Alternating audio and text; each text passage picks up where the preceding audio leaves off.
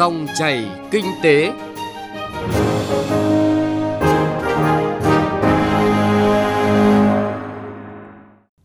Xin chào quý vị và các bạn.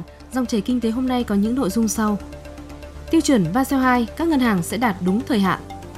Bảo vệ quyền sở hữu trí tuệ trong các cam kết thương mại. Trong chuyên mục Chuyện thị trường, phóng viên Đài Tiếng Nói Việt Nam phản ánh tình trạng trái cây Trung Quốc được khoác áo hàng Việt, Úc, Mỹ để bán giá cao.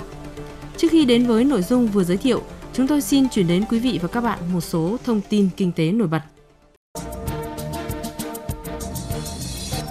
Thưa quý vị và các bạn, nhiều ngân hàng ghi nhận mức lợi nhuận 6 tháng đầu năm nay cao nhất từ trước đến nay và phần lớn đã hoàn thành được quá nửa mục tiêu cả năm. Ngân hàng Vietcombank cho biết lợi nhuận trước thuế hợp nhất của ngân hàng này đạt 11.280 tỷ đồng, tăng 40,7% so với cùng kỳ.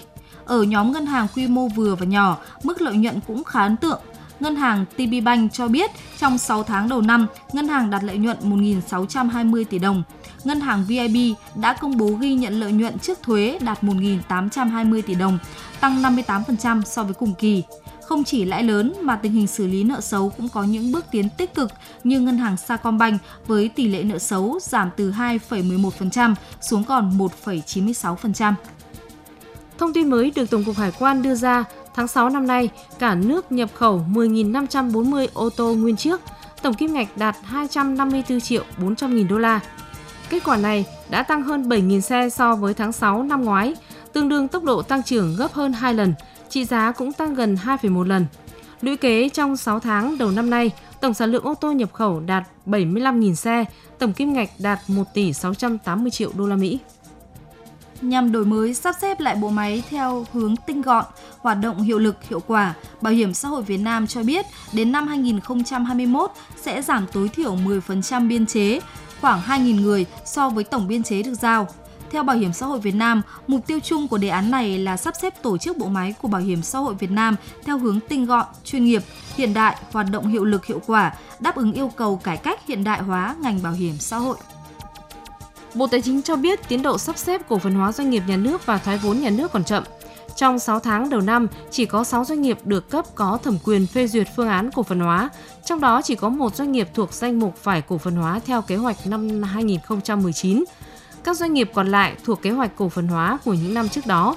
Lũy kế từ năm 2017 đến nay đã cổ phần hóa 35 trên 127 doanh nghiệp, đạt 28% theo kế hoạch. Số còn lại phải cổ phần hóa là 92 doanh nghiệp, tương ứng 72% kế hoạch. Thực hiện kế hoạch thanh tra kiểm tra năm 2019, trong 6 tháng đầu năm, Cục Thuế Thành phố Hồ Chí Minh đã thực hiện thanh tra kiểm tra tại 10.344 doanh nghiệp, tăng hơn 2% so với cùng kỳ. Qua công tác thanh kiểm tra, Cục Thuế Thành phố Hồ Chí Minh đã truy thu phạt tổng số thuế gần 160 tỷ đồng, giảm 28,5% so với cùng kỳ năm ngoái.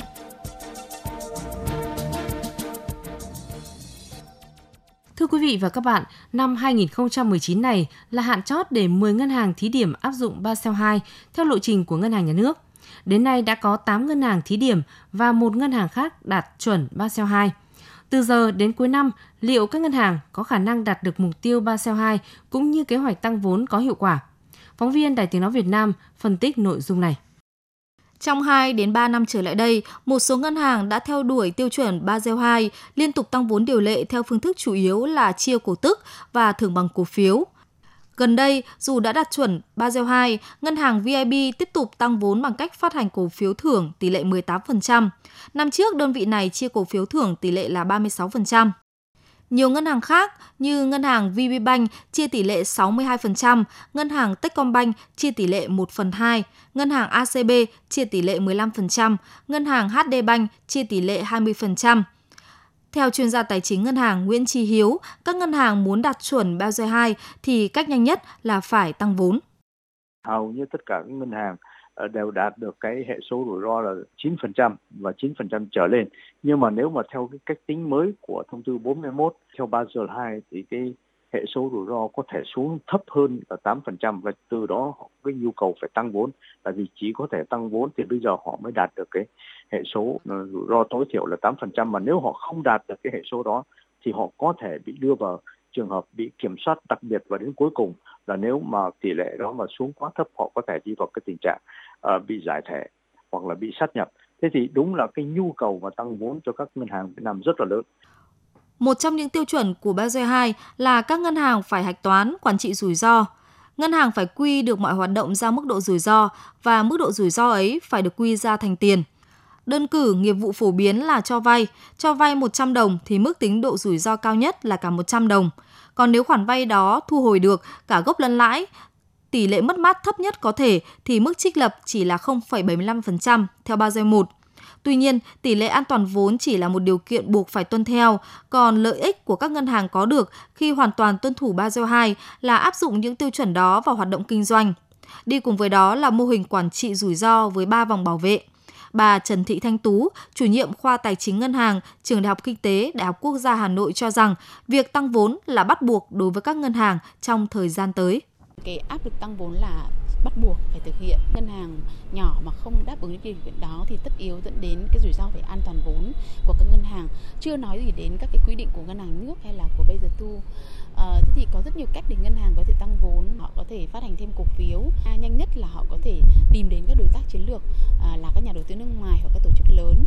Thì à, tuy nhiên để có thể lựa chọn các phương án thì bản thân các ngân hàng phải phải nhận thức được là họ phải cải thiện cái hoạt động kinh doanh kinh doanh hướng tới lành mạnh và minh bạch thì lúc đó mới có thể thu hút được đầu tư của trong nước cũng như là nước ngoài theo tìm hiểu của phóng viên, nhiều ngân hàng cho rằng yêu cầu về vốn của Basel II khó có thể đạt được về cả chất và lượng trong thời gian ngắn.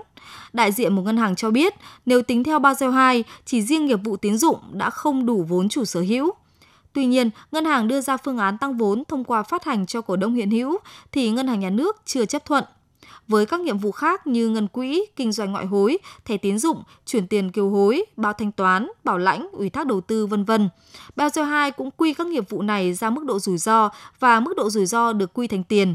Cộng tất cả các mức độ rủi ro của các nghiệp vụ rồi quy ra tiền sẽ tính được ngân hàng cần tối thiểu bao nhiêu vốn chủ sở hữu. Nếu đủ vốn, ngân hàng áp dụng được Basel 2. Về cơ bản, nếu áp dụng đúng chuẩn Basel II, từ người kinh doanh ngân hàng, cổ đông đến người gửi tiền và xã hội, nền kinh tế sẽ an toàn hơn trong các nghiệp vụ tín dụng. Bà Nguyễn Thị Mùi, chuyên gia tài chính ngân hàng cho rằng việc các ngân hàng thực thi Basel II cần phải cẩn trọng hơn.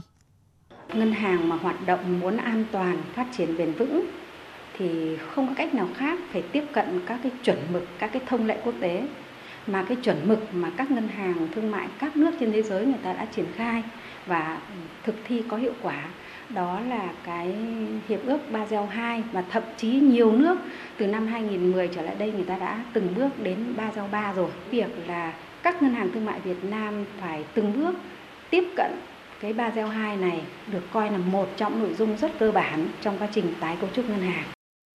Hiện có 9 ngân hàng trong nhóm thí điểm đạt chuẩn Basel II có MSB, VPBank, MB, ACB, TB Bank, Vietcombank, VIB và Techcombank. OCB cũng đạt chuẩn dù không nằm trong danh sách thí điểm đợt đầu. Việc các ngân hàng đạt chuẩn Basel II vào cuối năm nay là khả thi.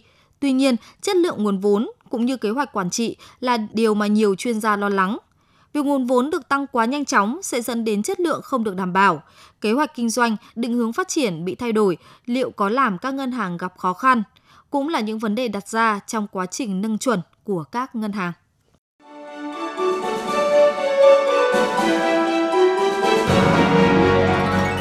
Dòng chảy kinh tế, dòng chảy cuộc sống.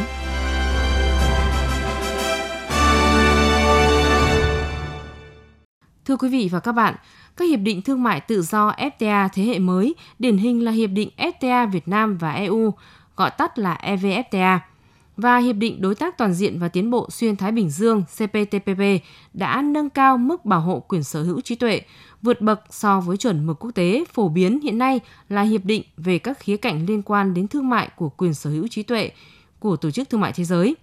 Mặc dù pháp luật Việt Nam về cơ bản đã đáp ứng được nghĩa vụ minh bạch hóa chính sách và thông tin thực thi quyền tại EVFTA và CPTPP, nhưng với yêu cầu công bố thông tin mở rộng ra mọi quyết định hành chính có hiệu lực áp dụng chung cũng như các thông tin liên quan đến thẩm định hồ sơ đơn đăng ký quyền sở hữu công nghiệp, việc bảo vệ quyền sở hữu trí tuệ vẫn là một vấn đề đòi hỏi cải tiến không ngừng hệ thống chính sách, các doanh nghiệp trong nước cũng như hệ thống công nghệ thông tin của Việt Nam.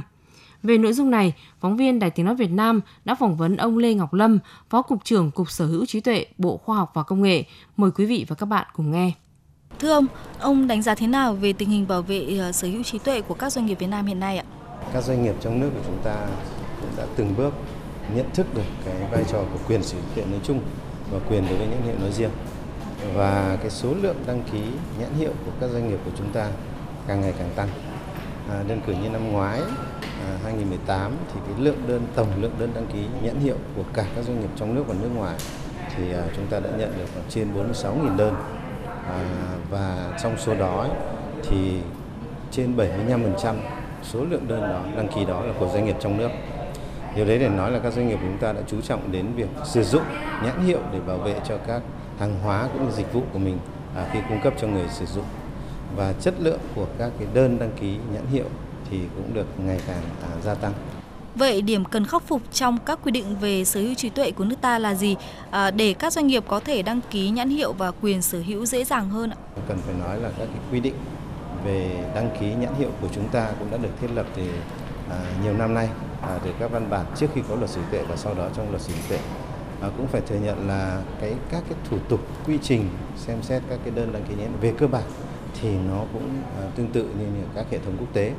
Tuy nhiên à, với cái hệ thống pháp luật của chúng ta có rất nhiều các cái à, quy định có đan xen ấy, thì các quy định à, các cái thủ tục của chúng ta à, sau này cũng có thể à, giản lược đi ở một số cái bước hoặc một số cái, cái công đoạn để giúp cho cái việc à, xử lý cái, cái đơn đăng ký nhãn hiệu nó được nhanh chóng hơn và đơn giản dễ dàng hơn.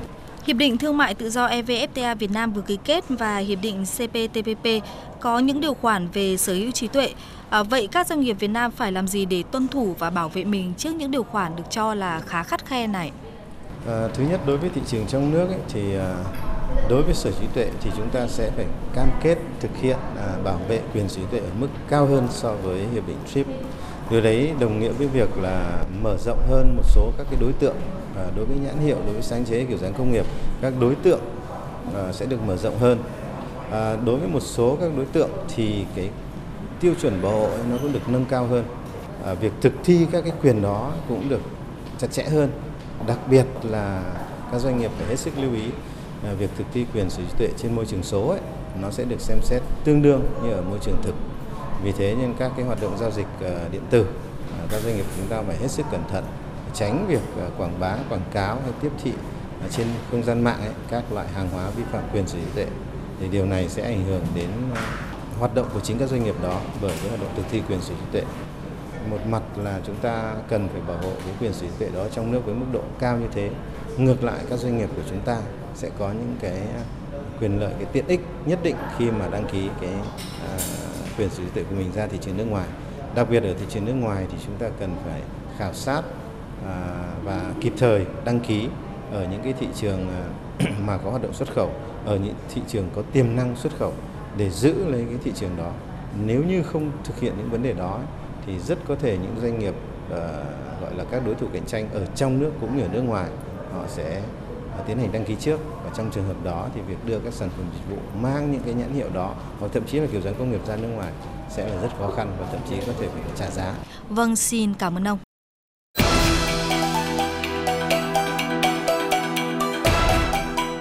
Chuyện thị trường Thưa quý vị, thưa các bạn, thời điểm này đang là vào mùa trái cây ở các tỉnh thành phía Nam. Tuy nhiên, ở nhiều khu vực chợ truyền thống, lề đường, thậm chí một số cửa hàng lớn ở thành phố Hồ Chí Minh, rất nhiều trái cây Trung Quốc như nho, đào, táo, mận, dưa lưới và xoài đang được các tiểu thương dán mác hàng Việt Nam hoặc hàng ngoại nhập. Lệ Hằng, phóng viên thường trú tại thành phố Hồ Chí Minh có bài viết phản ánh vấn đề này. Tại khu vực chợ như Bà Chiểu, Thị Nghè, quận Bình Thạnh, chợ Bàn Cờ, quận 3 hay các tuyến đường như Quang Trung, Gò Dấp, Trường Chinh, quận Tân Bình, rất nhiều xe bán dạo và các lô sạp trái cây bên lề đường bán nhiều trái đào, vàng, đỏ, xanh, xoài mút, dưa lưới với giá từ 20 đến 30 ngàn đồng một ký. Khi được hỏi về nguồn gốc trái cây thì người bán hàng đều khẳng định là hàng Việt Nam mua từ chợ Thủ Đức. Chị Loan bán xe trái cây ở khu vực chợ Thị Nghè, quận Bình Thạnh giải thích. Chị nói là cái xoài này là xoài gì? Xoài mút cao đó. Mình này nó nhỏ nhỏ nó lép lép vậy. này còn cái trái Trung Quốc nó no no nó khác cái màu hơn ờ còn trái này trái gì cái này là đào sơ ba còn cái đào Trung Quốc thì nó bự dày nó bự dày mà cái màu nó lợp hơn dày Tuy nhiên khi nhìn một số hình ảnh trái cây từ xe bán trái cây mà phóng viên chụp gửi về thì nhân viên kinh doanh ở chợ đầu mối Thủ Đức khẳng định đây là hàng Trung Quốc được nhập về thành phố Hồ Chí Minh thời gian gần đây. Theo ban quản lý chợ, mỗi ngày chợ đầu mối Thủ Đức tiếp nhận gần 1.500 ngàn tấn trái cây nhập về, trong đó có khoảng 1 phần 3 trái cây ngoại nhập, chủ yếu là của Trung Quốc. Thực tế cho thấy hiện nay rất nhiều loại trái cây được bày bán ở thành phố Hồ Chí Minh có nguồn gốc Trung Quốc nhưng lại được người bán hàng tự dán nhãn mát trái cây Việt Nam hay hàng ngoại nhập từ các nước Mỹ, Úc, Hàn Quốc dân dân để đánh lừa khách hàng. Ví dụ như sòi Trung Quốc đội lốt sòi mút, châu đốc, đào Trung Quốc đội lốt đào Sapa, đào Long Lạng Sơn, dưa lưới Trung Quốc thành dưa lưới Việt Nam. Hay đối với hàng cao cấp hơn như táo, nho thì được rao bán là nho Mỹ, Úc. Việc trái cây Trung Quốc được các tiểu thương khoác cho cái áo đặc sản Việt Nam hay hàng ngoại nhập bởi vì thương hiệu đó trái cây dễ tiêu thụ và lại cũng gấp đôi so với giá gốc. Theo khảo sát của phóng viên, hiện nay giá nho Trung Quốc nhập về khoảng 54.000 đồng một ký, nhưng khi được người bán hàng rao với tên gọi là nho Mỹ, bán với giá khoảng 120.000 đồng một ký, trong khi nho Mỹ chính hiệu nhập về chợ đầu mối đã là 130.000 đồng một ký, còn táo dán tem Mỹ Úc giá bán hơn 75.000 đồng một ký, gần bằng giá nhập khẩu, trong khi táo Trung Quốc nhập về chỉ là 53.000 đồng một ký. Chính sự nhập nhàn vì không kiểm soát chặt chẽ. Vì nguồn gốc này mà người tiêu dùng đang phải bỏ tiền ra mua trái cây thương hiệu Việt, hàng ngoại nhập chất lượng cao, nhưng thực chất đang hưởng thụ hàng hóa nguồn gốc Trung Quốc. Chị Lê Thị Na đang mua trái cây ở lề đường gần chợ Bà Chiểu, quận Bình Thạnh cho biết. Đà bà nói là ngoài Bắc thì mình nghe vậy thôi, Lạng Sơn, Cao Bằng vậy. Tại mình thấy bà buôn bán bà cũng thật lòng á, thì mình cũng tin vậy thôi chứ còn nguồn gốc sao mình không biết. Về vấn đề kiểm soát nguồn gốc xuất xứ trái cây, bà Nguyễn Thị Mỹ Dung, trưởng ban quản lý chợ Thị Nghè cho biết, trong chợ thì nguồn gốc xuất xứ rõ ràng, còn các lô sạp trái cây ngoài chợ, xe bán dạo thì trách nhiệm thuộc về phường, quận quản lý. Thời điểm này thì ngành hàng trái cây thì duy trì thường xuyên cái việc kiểm tra cái nguồn gốc khi mà tiểu thương đưa về chợ kinh doanh là phải có nguồn gốc, có nơi có chỗ hay là trôi nổi. Trung Quốc thì hình như có cái lê, đường hầu như là táo, táo Trung Quốc. Ngoài cái phạm vi quản lý của mình thì có các cơ quan chức năng khác. Hiện nay những xe bán trái cây dạo buôn bán dĩa hè khu vực xung quanh chợ trên địa bàn các quận thường là đối tượng kinh doanh không phép, không đóng thuế nên xử lý họ giống như bắt cóc bỏ dĩa. Theo bà Phạm Khánh Phong Lan, trưởng ban quản lý an toàn thực phẩm thành phố Hồ Chí Minh, việc kiểm soát vấn đề này đang rất phức tạp, nó không chỉ diễn ra ở các sạp kinh doanh tự do mà còn ngay cả xung quanh chợ đầu mối. Bởi vậy, để dẹp vấn nạn này thì phải có sự phối hợp giữa các ngành chức năng, bà Lan nói. Nó hiện giờ đang diễn ra rất phức tạp, kể cả xung quanh những chợ đầu mối lớn cũng có những cái buôn bán vỉa hè linh tinh, lóc cóc như thế này. Đó thì phải dẹp với sự phối hợp của quản lý thị trường, của công an kinh tế, rồi của trật tự đô thị và có cả ban an toàn thực phẩm thì mới có thể làm được. Thì cái này các quận cũng đang là cam kết với thành phố là sẽ thu hẹp và dẹp dần cái việc này. Nhưng cái thứ hai quan trọng hơn, người dân của chúng ta đừng mua trôi nổi như vậy. Việc người bán đánh tráo nguồn gốc xuất xứ hàng hóa là lừa khách hàng vì khi nguồn gốc không rõ ràng thì rất khó kiểm soát được chất lượng và tiềm ẩn những nguy cơ không an toàn cho sức khỏe.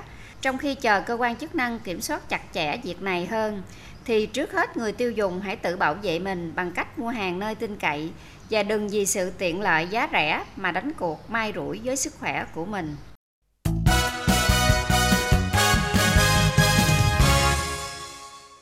Chuyên mục chuyện thị trường cũng đã kết thúc dòng chảy kinh tế hôm nay. Chương trình do biên tập viên Bảo Ngọc và nhóm phóng viên kinh tế thực hiện. Xin chào và hẹn gặp lại quý vị và các bạn.